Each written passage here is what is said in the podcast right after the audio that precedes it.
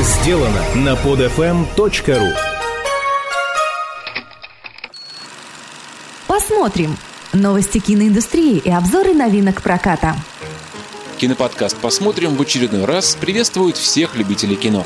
Сегодня я расскажу про онлайн-кинофестивали, про то, что Чака Норриса официально признали крутым, ну и, конечно же, расскажу о новинках кинопроката этой недели. Новости одной строкой. 4 декабря в Таллине состоялась церемония вручения наград Европейской киноакадемии. Лучшим фильмом 2010 года признан «Призрак» Романа Полански.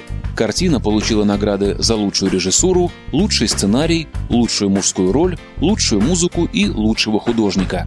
В то же время лучшим фильмом года по версии Национального совета кинокритиков США стал фильм «Социальная сеть», а ее автор Дэвид Финчер был объявлен лучшим режиссером. Интересно, а какой фильм уходящего года лучшим считаете вы? По этому поводу вы можете высказать свое мнение в комментариях к этой программе. Дом, в котором проходили съемки культового фильма «Крестный отец», выставили на продажу за 2 миллиона 900 тысяч долларов. Особняк площадью 580 квадратных метров расположен в районе Статен-Айленд в Нью-Йорке. В нем есть 8 спален и 3 ванных комнаты. В подвале дома расположены бассейн и бар, а на прилегающем участке находится гараж на 4 автомобиля.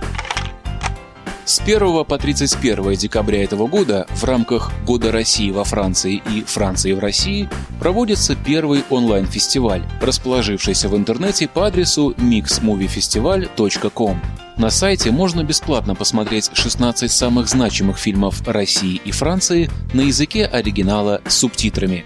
Каждый фильм будет доступен для бесплатного просмотра в течение недели. При этом зрители могут отправлять свои отзывы о фильме, а авторы самых интересных рецензий получат iPad. Ну а в Нью-Йорке проходит 10-я ежегодная неделя российского кино, в программе которой 15 новых фильмов. Фестиваль проводится на различных площадках Манхэттена и Бруклина и включает свыше 20 показов, мастер-классы, творческие встречи с создателями картин. Чака Норриса и его брата Аарона сделали почетными техасскими рейнджерами. Звание было присвоено братьям губернатором Техаса Риком Перри за работу над сериалом «Крутой Уокер», в котором Чак Норрис как раз и исполнил роль рейнджера. Напомним, что техасские рейнджеры – это особое подразделение правоохранительных органов, юрисдикция которых распространяется только на Техас. Подразделение было создано в 1835 году и за время своего существования участвовало в том числе и в боевых действиях, в частности, во времена независимости Техаса. Скоро на экранах. Открывает наш сегодняшний обзор киноновинок третья часть фильма о стране Нарнии лента «Хроники Нарнии. Покоритель Зари». В новой части Люси, Эдмунд и их кузен Юстас попадают через висящую на стене картину в Нарнию и оказываются на корабле «Покоритель Зари». Ты раньше видела этот корабль?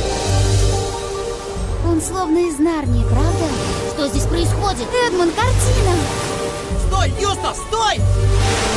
Отважные путешественники прибывают на таинственные острова, где им придется вступить в схватку со страшными волшебными существами, чтобы спасти Нарнию и воссоединиться со своим другом и защитником, великим львом Асланом. Отметим, что режиссер предыдущих двух частей Эндрю Адамсон покинул проект, и его место занял режиссер Майкл Эптин. Надеюсь, что от смены режиссера фильм не станет менее захватывающим.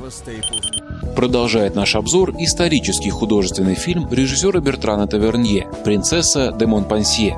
1562 год. Франция. Мари де Мезьер, одна из самых богатых наследниц королевства, любит молодого герцога де Гиза, и он, как ей кажется, разделяет ее чувства. Однако отец девушки, маркиз де Мезьер, стремится повысить свою семью и отдает дочь замуж за принца Монпансье, которого она даже не знает. Да, печально. Но это только начало запутанной мелодрамы. Узнать о ее развязке можно в кинотеатрах с 9 декабря. «Убойные каникулы» — это черная комедия, пародия на фильмы ужасов про подростков. В центре событий группа студентов, выехавших отдохнуть на природе. Вскоре подростки встречают двух подозрительных местных жителей, которых принимают за маньяков, хотя на самом деле они обычные деревенские парни, приехавшие на рыбалку. Ее копать себе могилу. Никто нам не поможет. Теперь мы против них. Студентики! Студентики! Они хотят ее убить. Тем не менее, без жертв в этом фильме не обойтись, причиной которых будут отнюдь не маньяки, а череда несуразных несчастных случаев. Убойные каникулы. Это групповое самоубийство. Ребятишки приехали и самоубиваются на свежем воздухе. О боже, это все В объясняет. кино с 9 декабря в правильном переводе Гоблина. Следующий фильм в нашем обзоре – лента «Толстяки». Добрая и смешная итальянская комедия, в то же время заставляющая задуматься. В мире, где в почете красота тела, группа полных людей собирается, чтобы обсудить свои насущные проблемы и свое место в мире. «Толстяки» — это не единственная комедия на этой неделе. Американо-немецкая лента, в оригинале называющаяся «Дружба», а в российском прокате выходящая под названием «Том и Уайт уделывают Америку», рассказывает о двух друзьях, перед которыми после падения Берлинской стены стала открыта дорога через океан, в Америку. И даже языковой барьер не кажется им серьезным препятствием, ведь язык любви, как известно, интернационален. Друзья, не без приключений, держат путь в Сан-Франциско, где они мечтают оторваться по полной. Друзья, этот выпуск юбилейный, 20-й. Надеюсь, что последующие выпуски будут еще более интересны и действительно полезны при выборе фильма для просмотра в кинотеатре.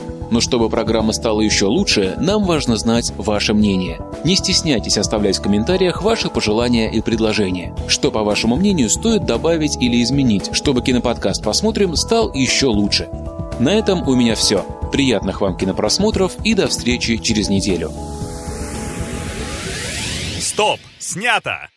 Скачать другие выпуски этого подкаста и оставить комментарии вы можете на podfm.ru. podfm.ru